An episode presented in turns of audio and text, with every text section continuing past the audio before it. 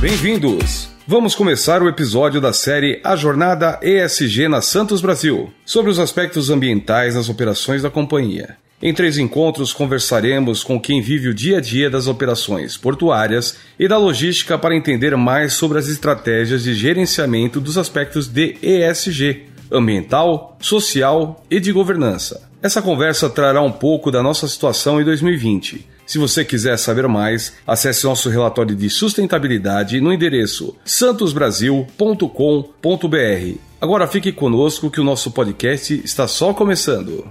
O termo ESG vem do inglês Environmental, Social and Governance, que, traduzido, significa ambiental, social e governança. Ou seja, investir em ESG é usado como sinônimo para investimentos sustentáveis e socialmente responsáveis em empresas que possuem, atreladas à sua missão e operação, a transformação do mundo em um lugar melhor, respeitando normas ambientais e administrativas. O bate-papo de hoje é com Roberto Teller, diretor de operações portuárias, e Roberto Crossi, diretor de logística. Teller é engenheiro, pós-graduado em marketing e administração estratégica em matemática aplicada. Desenvolveu carreira sólida de 35 anos em empresas multinacionais em cargos de alta liderança, como de conselheiro, presidente e diretor-geral. Crossi é administrador de empresas e possui ampla experiência ao longo dos mais de 20 anos de trabalho em multinacionais, atuando em posições de alta liderança, como de presidente e diretor financeiro.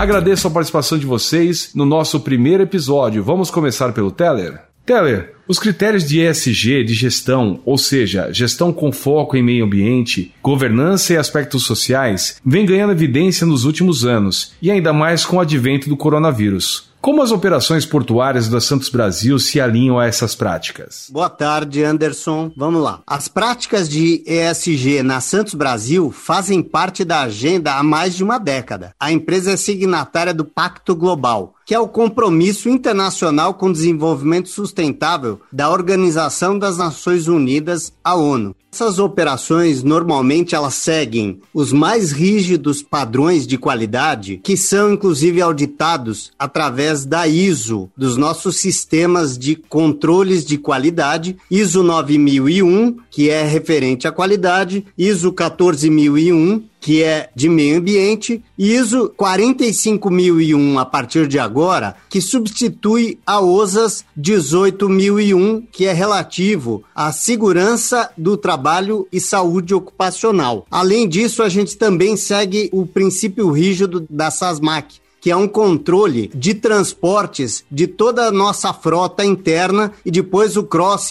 vai explicar um pouquinho mais detalhado para vocês dentro das nossas operações logísticas. Perfeito, Teller. Eh, se eu puder contribuir já com a questão do SASMAC, nós, a Santos Brasil, somos a primeira empresa que conseguimos a certificação SASMAC para a função de motorista terceirizada. Nós entramos com essa inovação no mercado e nós conseguimos essa certificação há pouquíssimo tempo e hoje estamos habilitados dentro desse critério a fazer os transportes. Outro ponto importante, Anderson, é que desde 2014 nós controlamos as emissões dos gases de efeito estufa, pois nossos equipamentos eles são todos a diesel, alguns deles também elétricos. Principalmente a gente tem algo em torno hoje de 115 caminhões na nossa operação e terminal tractors, que são outros tipos de caminhões. Além disso, a gente tem pórticos sobre pneus, que são os RTGs, que também são a diesel. E todos eles são alvos de estudos altamente complexos, utilizando uma metodologia chamada Seis Sigma, que permitem que a gente melhore os processos e melhorando os processos, consuma muito menos diesel, utilize muito menos equipamentos nas operações. Com isso, obtemos naturalmente uma emissão de gases do efeito estufa muito menores do que o usual. Outro índice que a gente também se preocupa demais é o consumo de água e através disso, para poder reduzir o consumo de água dentro das nossas instalações, porque nós temos nos nossos TECONs, terminais de contêineres e terminal de veículo, além do terminal de carga geral, nós temos algo em torno de 2.500 funcionários. Então, o consumo de água, além de ser um consumo intensivo para toda a nossa população, ele também é muito utilizado nas obras que constantemente nós estamos aplicando dentro dos nossos terminais. Mais para frente a gente vai conversar como é que a gente conseguiu reduzir esse consumo. Perfeito, Teller. Agora, quais são as principais metas ambientais da companhia? Anderson, estabelecemos que de 2020 a 2024 haverá uma redução de 50% da geração de resíduos, 30%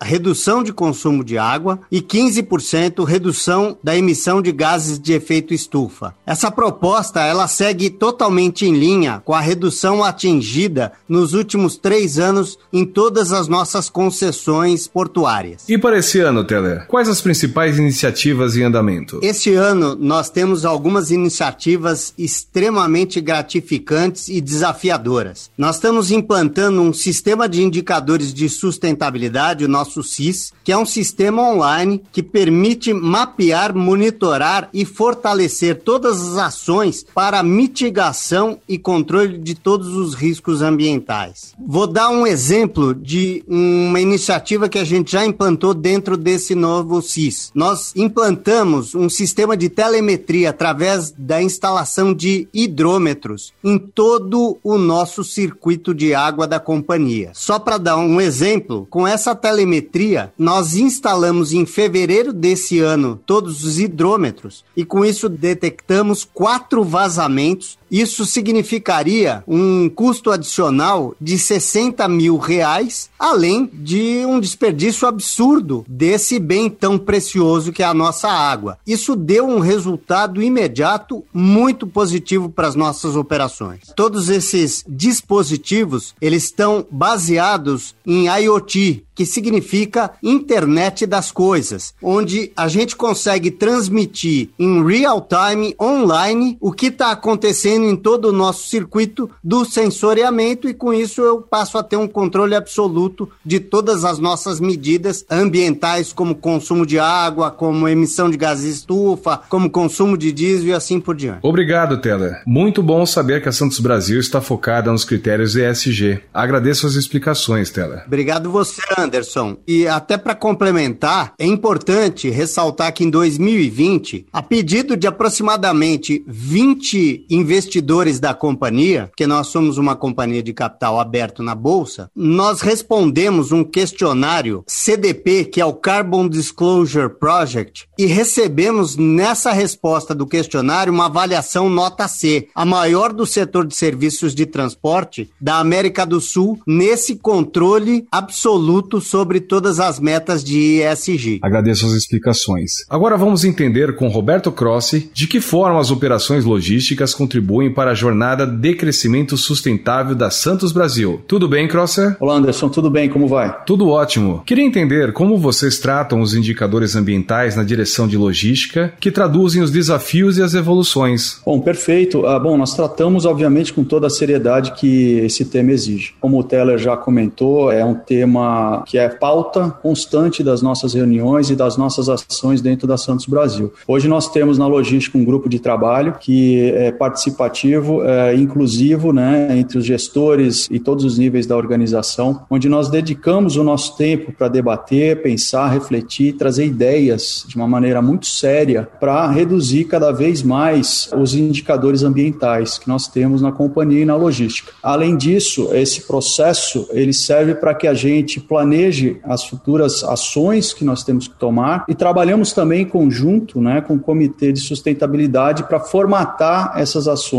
e para que depois elas realmente sejam concretizadas e acompanhadas. Então, alguns exemplos que nós temos, né, alguns estudos que nós já concretizamos, como por exemplo o Rebuilding In-House, onde a gente analisa as peças que são descartadas como resíduo e avalia se elas podem ser reaproveitadas internamente através de um processo de rebuilding, de remanufatura dessas peças. Isso traz uma economia e traz também um menor impacto ao meio ambiente. Nós também temos outras ações, como a redução da utilização de copos plásticos, e aí não é um projeto somente da logística, mas é um projeto que vai abranger a Santos Brasil como um todo, e a expectativa realmente é que essa substituição dos copos plásticos por copos individuais traga esse menor impacto ao meio ambiente. No ano de 2020, a gente já teve algumas ações bem significativas, né? Houve uma redução de 12% nas toneladas de emissão de CO2 e 8,5%, 8,6% no consumo de água, com ações muito simples, como limitadores para a utilização de água em alguns dos nossos lavatórios, e também 19% na geração de resíduos em relação a 2019. Então, algumas dessas práticas feitas em conjunto pelos colaboradores e funcionários da companhia já trazem alguns resultados muito interessantes para a companhia e para o meio ambiente, consequentemente. No começo do nosso bate-papo, o Teller falou um pouco sobre a frota própria de caminhões. Você, Cross, pode aprofundar um pouco mais nesse ponto e falar sobre o cumprimento e evolução de indicadores de metas ambientais da Santos Brasil? Perfeito. A gente sabe, a gente está ciente né, que esse tipo de produto, o transporte rodoviário, é um emissor de poluentes e gases poluentes. Né? A gente sabe dessa questão, é uma questão muito séria, e com isso nós tomamos já alguns direcionamentos e algumas decisões importantes. A gente está no processo contínuo de renovação de frota para aquisição de novos equipamentos e caminhões que traduzem uma emissão menor de gases poluentes. Para esse ano de 2021, existe um investimento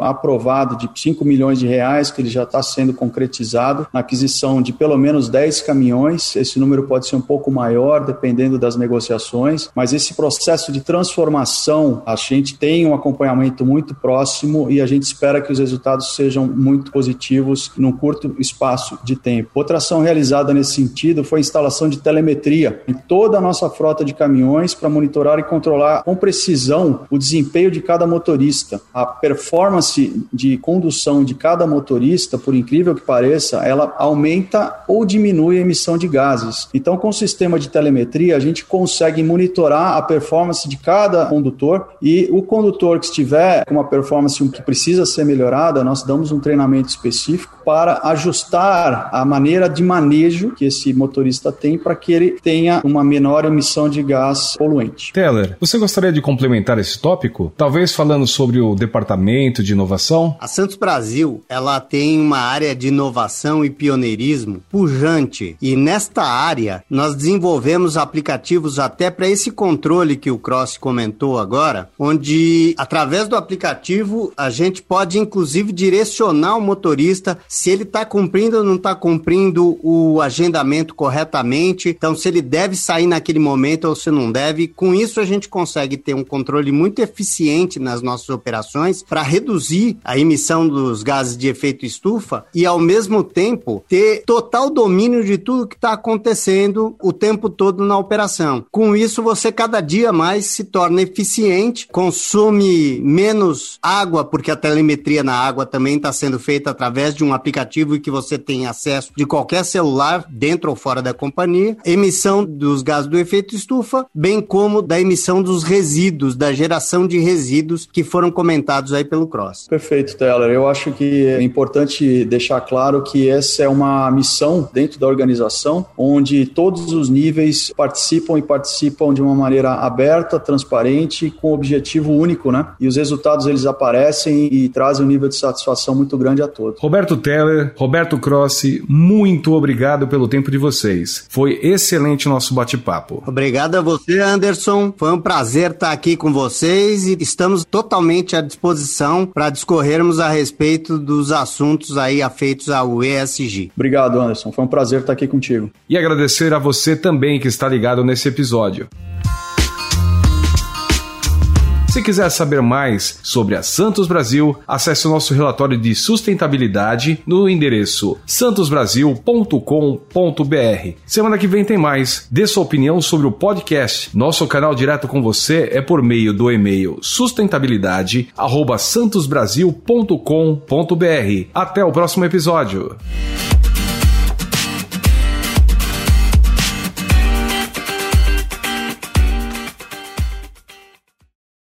Esse podcast foi produzido e editado nos estúdios da Audioed e coordenado pela Global Conteúdo.